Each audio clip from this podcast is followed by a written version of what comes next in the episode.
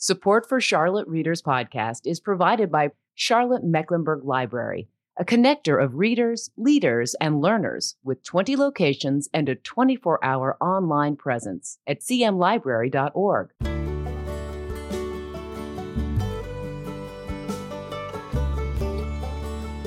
Welcome to Charlotte Readers Podcast, where authors give voice to the written words.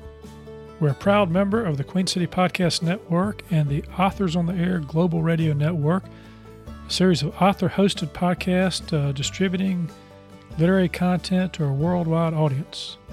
I'm your host, Landis Wade, a recovering trial lawyer turned author turned podcaster of books and stories, and I really appreciate you being here. Very quickly, before we get to the uninterrupted interview today, a few quick words about some of the benefits uh, for our listeners. Number one, we have show notes uh, for every episode uh, with images, links, and information about our authors at charlottereaderspodcast.com. And number two, if you're into audiobooks, uh, we have a relationship with Libro.fm, which supports indie bookstores. If you sign up with Libro to get your audiobooks and use the promo code Charlotte Reader, you'll get an extra audiobook free. Number three, if you go to charlottereaderspodcast.com or my personal website, landiswade.com, and you sign up for the book report, you're going to get it every other Tuesday. And here's what you'll get recommended readings, author interviews, and videos, reading and writing tips, doses of inspiration, a free ebook by yours truly, and more. We won't spam you, that takes way too much time. And finally, we've got a lot of great content that we put out on our exclusive Patreon channel. If you like what we do here, uh, that is our mission of helping authors give voice to their written words, and you'd like to help us uh, defray the costs of this project, you can jump over to Patreon, that's P A T R E O N dot com forward slash Charlotte Readers Podcast, and you can tap into all the great extra content we've got that's curated by our authors and me about uh, their writing lives and the craft and business of writing and other things too. But enough with the prologue. Let's get to the uninterrupted story of our guest and the one they've written. In today's episode, we visit with Jacqui Castle, author of The Seclusion, a timely dystopian thriller which showcases the danger of totalitarianism in America in the year 2090. It was the Foreword Indies Book of the Year award winner in science fiction and the winner of the North Carolina Author Project. When best friends Patricia, Patch, and Rexx discover an old van filled with dangerous contraband. That's books from before the seclusion. The pair head on a journey to save Patricia's father and truly understand how events happening now cause this uncertain future. Atia Abawi, award winning foreign correspondent and author of The Secret Sky and A Land of Permanent Goodbyes, calls The Seclusion a terrifying glimpse into what could be at the end of the path America is on today. Castle does an amazing job transporting us into the future. Too great a job. Jacqui, welcome to the show. Thanks so much for having me, Landis. It's a pleasure yeah. to be here. Yeah, uh, it's our second time together because we were together with the uh, North Carolina Humanities Council when we talked about the uh, book by Pablo Bacigalupi on uh, on the uh, water knife. So that was fun. That's and, uh, right. People people can listen to that as well if they go to the North Carolina Humanities Council website. But here we're here today to talk about your book, The Seclusion. Uh, first of all, congratulations on the book. Thank you. Thank you so much. Before we dive into the book, I would like to talk a little bit about your publishing success with this book. You're an independently published author. Uh, why did you choose to publish independently, and are you glad that you did? It's it's hard to break into the publishing world. And so this was a first book. I'd never written fiction before.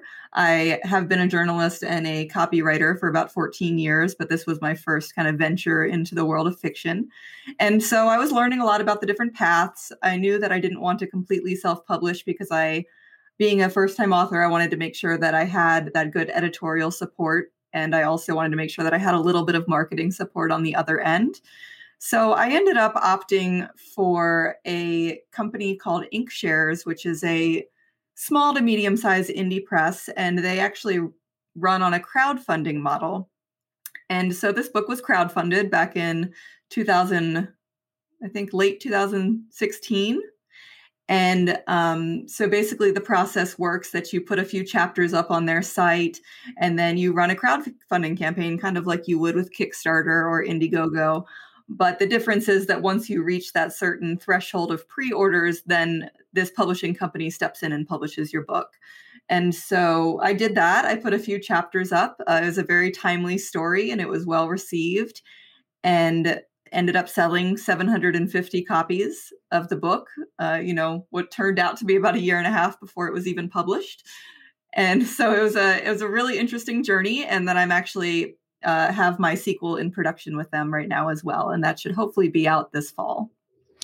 Yeah, that's an interesting way to go about it. Uh, you know, the, the crowdfunding approach uh, because you get uh, a chance to work with people who've been around the block before. Who and, and, you can do indie publishing a number of different ways. Of course, you can you can hire your own editorial team, your copy editors, your cover editors. But if you're getting into it for the first time, it's probably nice to have someone who who knows what they're doing in the process. Right, especially when you haven't been in that world yet. I think that if I chose now to self-publish, I would have, you know, met those people that I trust and I would have some names for editors that I would like to work with, but just getting into it at that point in time, I didn't have that community yet, and so this was a great way to um, to get into it and also not have to front all of the costs myself. Mm-hmm. And so I wanted to kind of have that support as I learned about you know the publishing industry and and I'm not sure what I'll do for the next series or the next book that's standalone. We'll just kind of take that one day at a time. well, and we're going to be talking when we get over to the Patreon channel, listeners. Uh, Jacqui's going to join me there at uh, Patreon, P A T R E O N dot com forward slash Charlotte Risk podcast. We're going to be talking about marketing, uh, book marketing outside the box. Uh, because as an indie author, well, pretty much as a traditional author too, but as an indie author in particular, you've really got to think about marketing. And so we're going to be, she's going to be sharing her uh, secrets with us when we get over there. But uh, Jacqui, you, you had uh, some good recognition here. Foreword Indies Book of the Year Award winner in science fiction, the 2020 Indie Author of the Year through the Indie Author Project. Now, are these uh, things that you kind of uh, you you put your book in the mix uh, and then you, you, know you hope it does well is that how it works yeah i mean they're all kind of leaps of faith. For the foreword indies that is um, run by foreword reviews magazine and so they do kind of a contest with lots of different categories and genres and so mine placed in the top three which was award winner so i think mine ended up being silver in science fiction for 2018 and um, and then the Indie Author Project, which has just been such a ride, is actually a collaboration between Library Journal and Biblioboard, which um, is a kind of an ebook connection to libraries. And they put together this uh, contest for Indian self published authors. And they basically looked at all the books in the state and they picked a winner in young adult and adult fiction for each state and then they picked an overall winner and i was just fortunate enough to to win that prize and so i was selected as the indie author of That's... the year and it's it's been wonderful. I've gotten to participate in a couple library journal events um, and they they do a lot of promotion for you and help me you know get connected to um, you know to different blogs and interviews and then also in any other year there would probably be more live events but we're this is 2020 we're in right now. But that has just been such a such a great opportunity that um yeah i just feel so honored to have achieved. Yeah that's that's great. I mean uh, and of course your book came out in 2018 but then you're submitting to these different contests and you win you become a winner in 2020 it really keeps your book alive right? And uh and i'm just wondering did, did you have any idea when you started writing this that you would you would achieve those kind of results? I, you know, I really had no idea what what was to come, and again, I was kind of approaching it from this area of ignorance around the publishing industry, where I was just trying to learn what was going on and um, get my feet wet and, and figure out how the heck to make it in this publishing world. And so I was really open to anything, kind of any avenues that would get my book into the hands of readers. And um, you know, I I am kind of a I, I do have some natural marketing skills. Obviously, you cannot crowdfund unless you're comfortable with that in some respects. And so, you know, I've been able to use some other different channels to kind of promote my work, but just having these, I guess, allies in the process through the people at Indie Author Project and and through my publisher has just been invaluable. But no, it's all kind of just been a shock uh, every time I've I've learned that it's achieved some kind of praise because I'm like, well, it's it's my first book. I'm just humbled by it. It's been wonderful. Yeah. And, and, I don't want to get too caught up in this, but when you say uh, crowdfunded, are you talking about pre-orders where they're agreeing to buy the book, or are they contributing a little bit more to help fund the actual project itself? So the way that Inkshares does it is it's it's not like Kickstarter where you can select your own perks. Um, it's all based on pre-orders of the book, and so there are different levels and it is generally $10 for an ebook 20 for a paperback so they're paying a little more than you would for like the the price on you know a bookstore shelf for a paperback book. So it's it's both but then they get um you know recognition as a backer if if you could buy say three copies and you would get your name in the book. So there are a few things they try to do with that as well. And so it's just mm. it's a nice combination approach and it's a very um, it's been a wonderful community. I've met a lot of great people through it uh, other authors uh, and editors and it's just yeah it's been it's been a ride. I think they are changing up their model a little bit but they still their whole goal is to just unearth those voices that maybe would have gotten lost you know in the traditional publishing world. Well speaking of rides uh, your book uh, took me on a ride the seclusion. I really enjoyed reading it. Uh, you uh, you get right down to it uh, at the start of the book. This is dystopian literature. It's a world turned upside down. Um, let's talk a little bit about the world you built. But first, uh, what is it about the mind of uh, Jacqui Castle that would take us to a world like this? I ask my that myself that every day, Landis. I don't really know. Um, I've always been very fascinated by um, let's see I, I, definitely have an interest in politics. Anyone who follows me on social media will see that very clearly. I've always been very fascinated with my background in journalism about the dissemination of misinformation and disinformation and how that can affect people.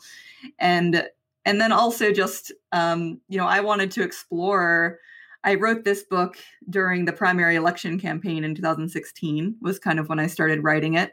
And i just wanted to explore what a world would look like if some of these things that I was hearing came to pass, and if um, you know our nation really became so secluded from the rest of the world and so nationalized that we really had no idea what was going on outside of our borders, almost kind of mirroring life in North Korea right now. And so that was kind of the main overarching premise of the book is what would it look like you know, if America had this giant firewall on it and all of its citizens were living in the dark and we really just had no idea what was going on and we were drowning in in misinformation, which obviously we have plenty of right now. but what if all the information we were receiving was being filtered through our government and that government was corrupt? Then what would that mm-hmm. really look like for a grandchild or a great grandchild living in that world? And that's kind of where it started. And obviously it grew as I got right. to know the characters. yeah. So, so the year is 2090. It's America. Uh, the country is walled off from the rest of the world. Uh, but it's not just one wall uh, at the southern border. Uh, we've now got two walls, right? One yeah. one to the north, one to the south. Ocean is to the east and the west, uh, and a lot of propaganda and uh, freedoms are limited by the will of the board. So there's this board, this whatever in the in the ethosphere. You, you don't know them, you can't see them, you can't touch them. Yeah. I think I think on the billboards in your book, as I recall reading it, it looked like they're mm. hands on the table and just pictures of arms that come up to the elbows or something, you know, right. as, as, as yeah. part of the board. And then there are things called compliance officers. Tell us about them. So the compliance officers are, you know, I think that that's pretty common in dystopian and, and sci-fi literature, kind of the jackbooted thugs, but I want right. that are keeping people in line. And so, um, yeah, that that's basically it. They're they're the law enforcement in this future world, and they mm-hmm. they work for the board. But you know, as you start to learn as the story unfolds, is they don't really have a window into into what they're serving either, and so they're also um, not getting the full story about who their leaders are. They they have been educated in this way where um, in this world everyone's kind of path is chosen for them. And so it's kind of an aptitude test style scenario where people are kind of put on a path and and given a job based on um, you know these aptitude scores. And so the compliance officers had no choice whether to become a compliance officer or not.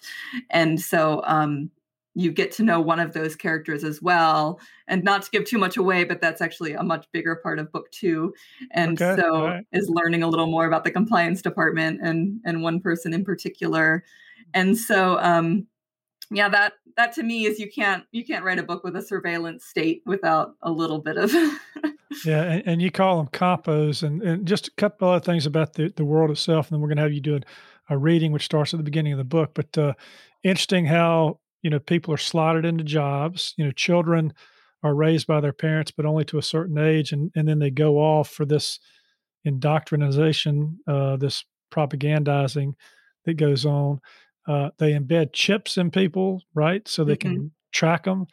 And then there are forbidden topics. What's one of the forbidden topics? A lot of history is forbidden. And so there's um, basically any anything that takes place outside of of the walls outside of America is forbidden to talk about, and then any history before this time period known as the seclusion is forbidden to talk about. And so that time period would would have been about 2030 in the book. And so in the book, the the southern wall is built first, and then the northern wall in this time period of of the seclusion in which America is now run by a board of directors, and there's a firewall placed around our country, and then that is kind of when when the whole shift takes place, where direct communication, our social media shut down, all of that, everything starts to be filtered through this kind of North Korea esque firewall system. And yeah, so history is the big one. Um, really, anything that that questions leaders. So that's that's another theme I think in dystopian novels as well. And so obviously anything that would um, kind of reek of of rebellion is obviously mm-hmm. Taken out. And then yeah, no no books or art or literature really yeah. from yeah, the before no, times. no no no podcast about literature, right? Charlotte Reader's podcast wouldn't do well in this book. I don't. No, think, I, don't, I don't think I'd have a place.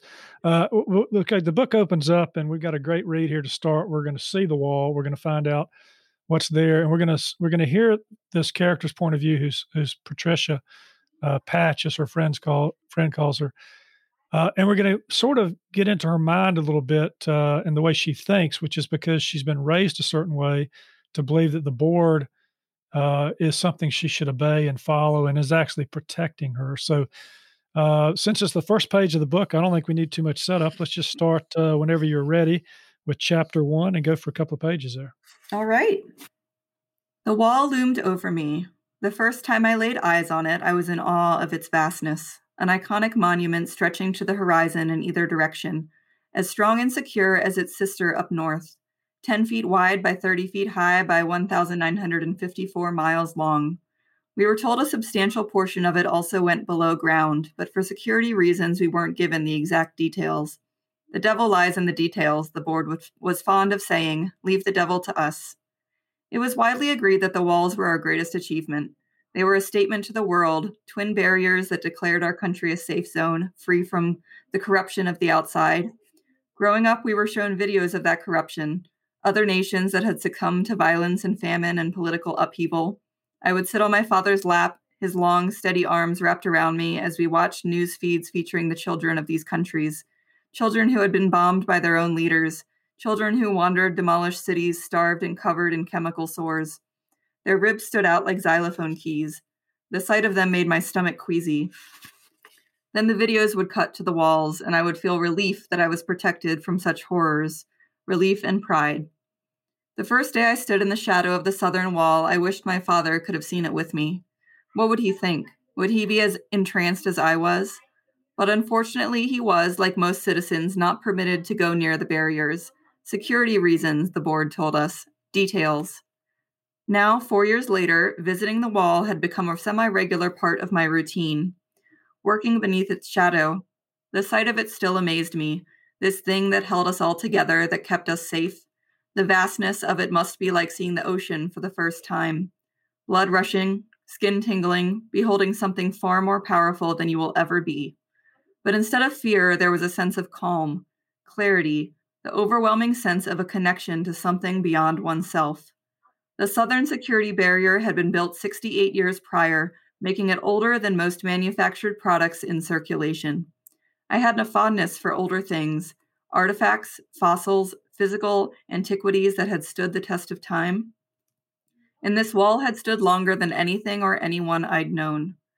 Some still wished to see for themselves what was on the other side radicals and malcontents. They refused to believe, or perhaps they hoped, that the videos the board showed us weren't true. Maybe it was too painful for them to accept that the only thing waiting outside was a violence ridden wasteland, that we were the last vestiges of civility.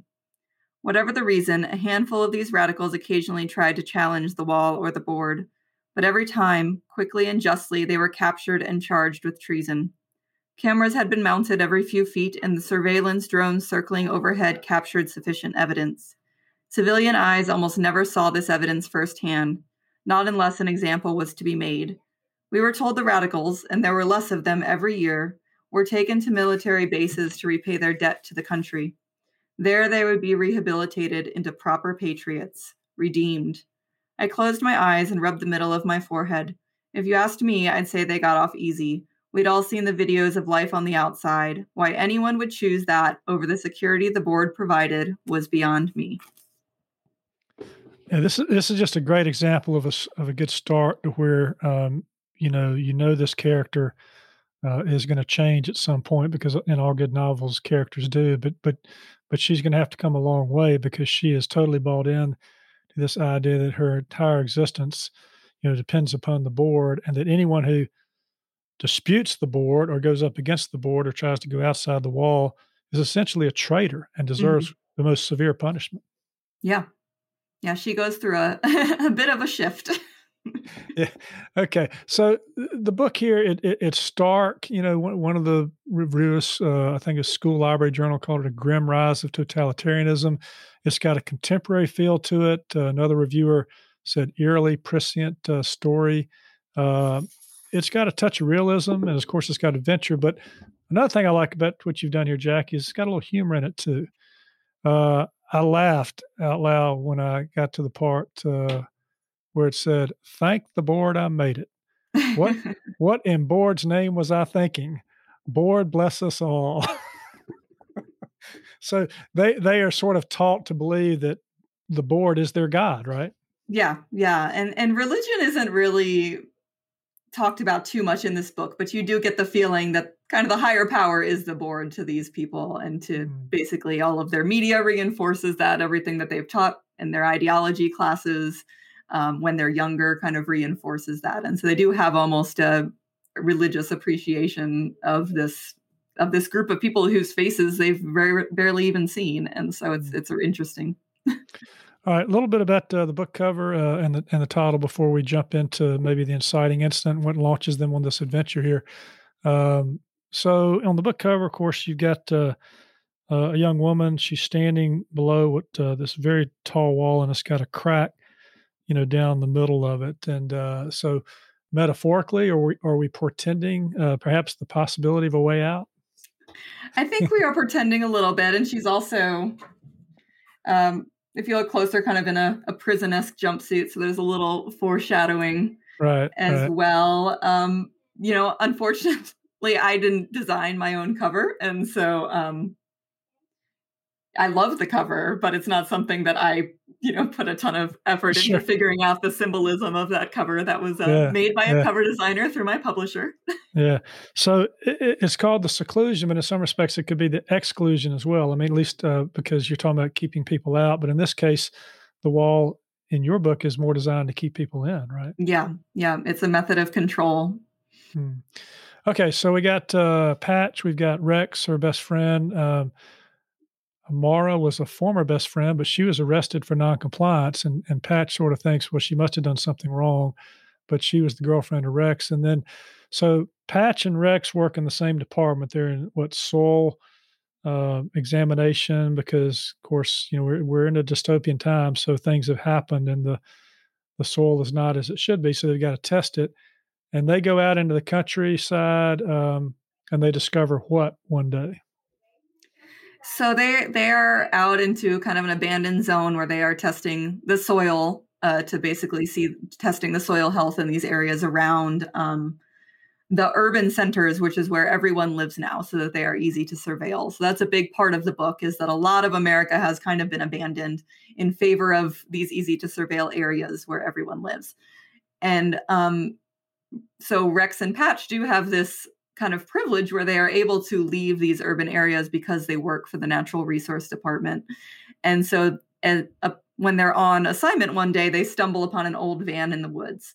And Rexx is a little bit more of a free spirit than Patch, and so he, of course, wants to go check it out. Um, he has some family history that she starts to realize later that makes him a little more suspicious of uh, the doctrine of the board, and and so they go through this van and they start to kind of see things from our time. And I wanted it to be just kind of a nostalgic chapter of the book where the listeners are kind of recognizing the things that she is um, you know hinting at seeing and so she also discovers some texts that start to make her question if everything that she's been taught is in fact the truth and um, so that's kind of what sparks her uh, i guess inquisitiveness about um, her world and i also it was important to me that she be a scientist and that that kind of be part of her arc was that the board who wants to keep things from her also trained her to be someone who follows these uh, follows these paths and sees where they lead and so i mm-hmm. wanted to to make that part of her story as well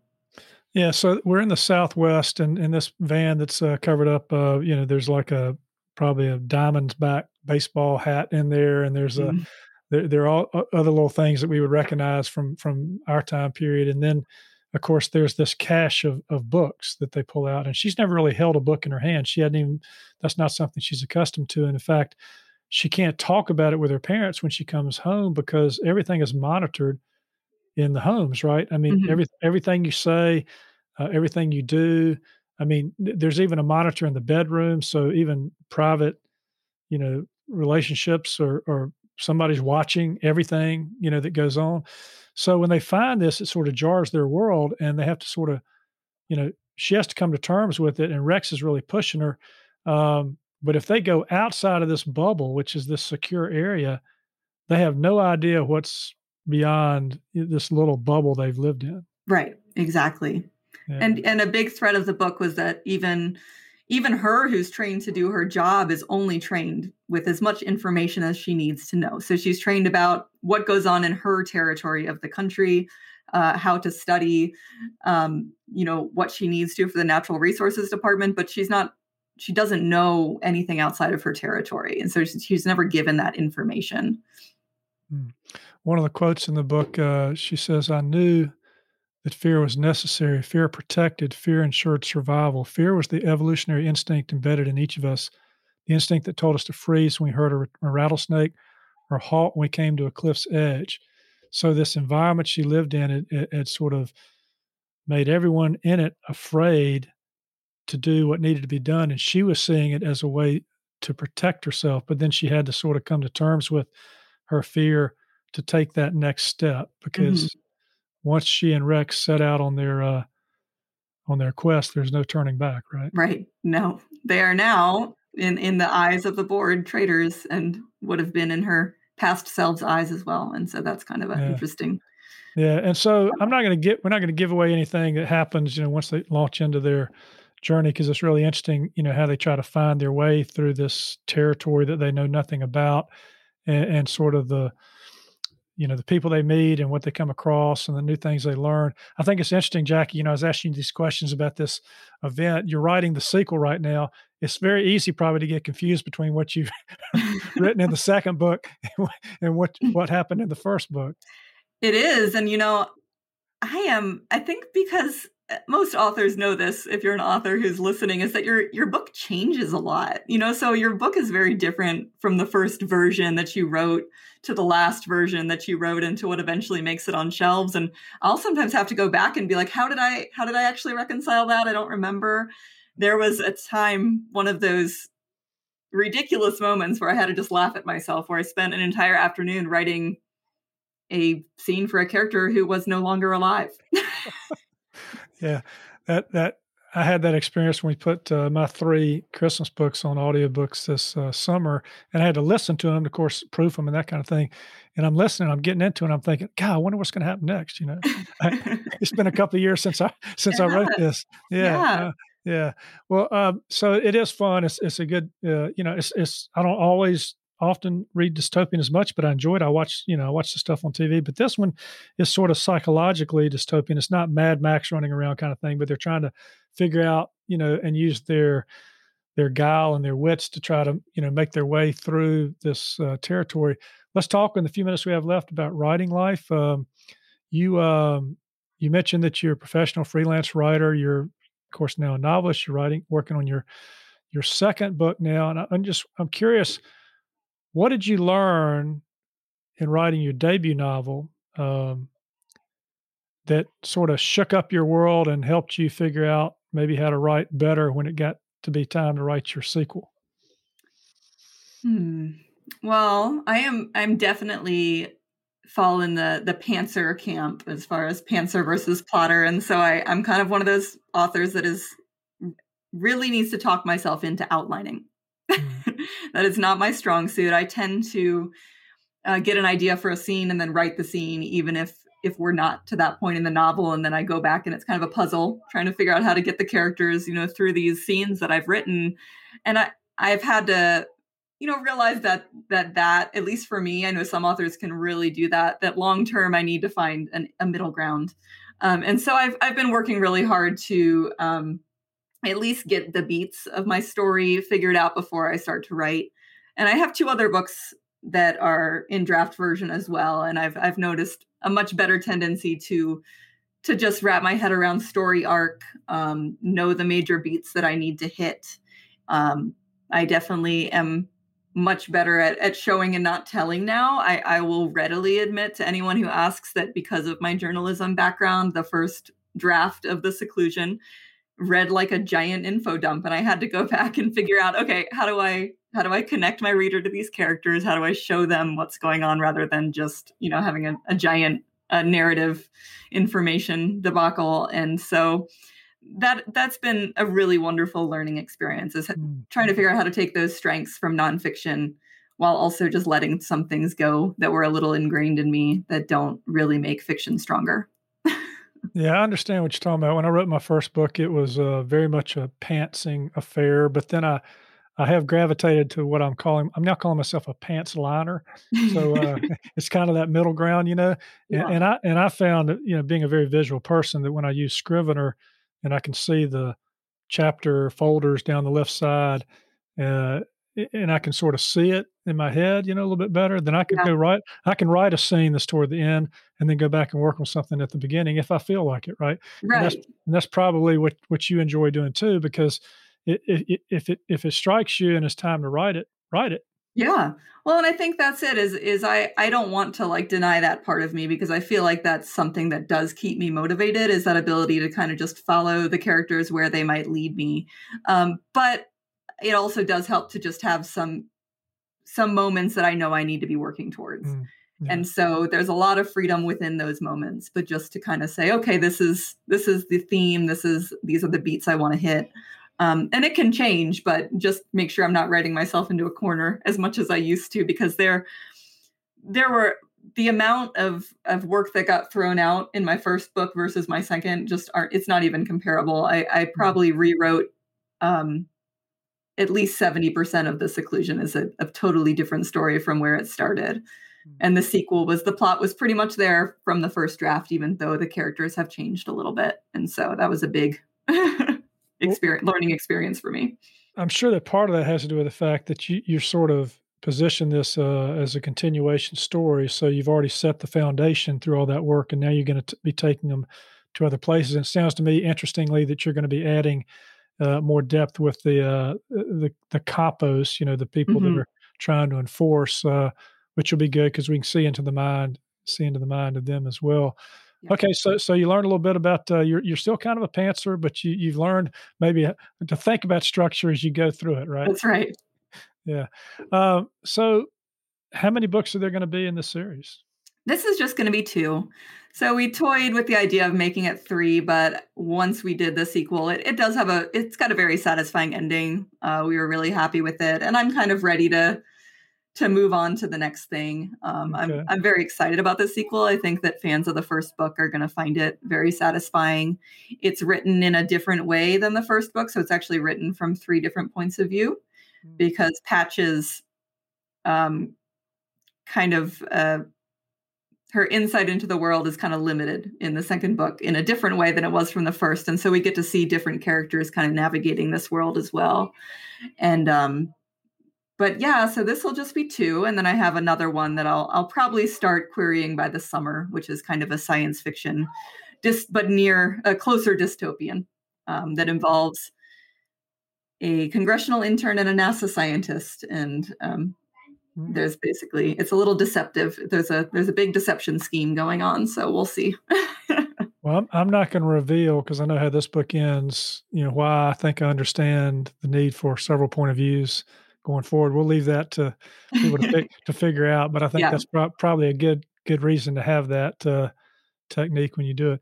All right so um, one last question before we do it. Let me remind listeners that we're going to jump over uh, to Patreon to talk about book marketing outside the box. This is where we provide exclusive content to our supporters. Those of you who help us uh, help authors give voice to the written words, uh, as little as five dollars a month, you can come join us and get access to over 50, uh, 50 exclusive episodes and more coming, like this one we're going to do with Jacqui. Now, the great thing is I'm going to learn stuff, and you're going to learn stuff. So come join us. But uh, so Jacqui, uh, so tell us just in your final thoughts here. Um, why do you write? Why do I write? That's a big question, Landis. Yeah. Um, I feel like that I, am a very scatterbrained person. I, I am. I get distracted incredibly easy, easily, and I feel like writing just kind of helps me organize my thoughts, whether that's nonfiction writing or fiction writing, um, and just exploring exploring some of my fears even and what if questions about the world through fiction has just been very cathartic for me and so that's kind of what drives me is just playing with those those what ifs that are floating around in my head all the time and just um, you know being a little bit in control of that has mm-hmm. been has been a really neat experience. Yeah. Well i love pulling for these characters in this book and uh, look forward to to seeing the sequel and uh, seeing what happens uh, to this world and finding out uh, what those board members look like above their elbows. That's right. We will. We'll get a closer a closer look especially at one of them yeah, exactly. Uh, well, Jacqui, thanks so much for being a part of Charlotte Readers Podcast. Thank you, Landis.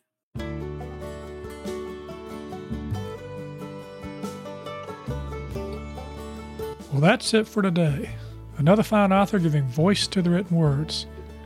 You can subscribe to this podcast for free at Apple Podcast, Stitcher, Spotify, iHeartRadio, and most any podcast platform you like to listen to your podcast on. If you like what we're doing, please consider leaving a short written review on Apple Podcasts or the podcast platform of your choice, because when you do, our authors' voices travel much farther and wider in podcast land. And if you're inclined to help us help authors give voice to the written words, and you'd like some member only content cultivated by our authors and me as our thanks, please consider becoming a member supporter. You can find out how to become a member supporter and more about today's show and all previous episodes at charlottereaderspodcast.com. Thank you for listening. We really appreciate it. I'm Landis Wade for Charlotte Readers Podcast. Charlotte Readers Podcast is a member of the Queen City Podcast Network, powered by OrthoCarolina. For more information, go to queencitypodcastnetwork.com.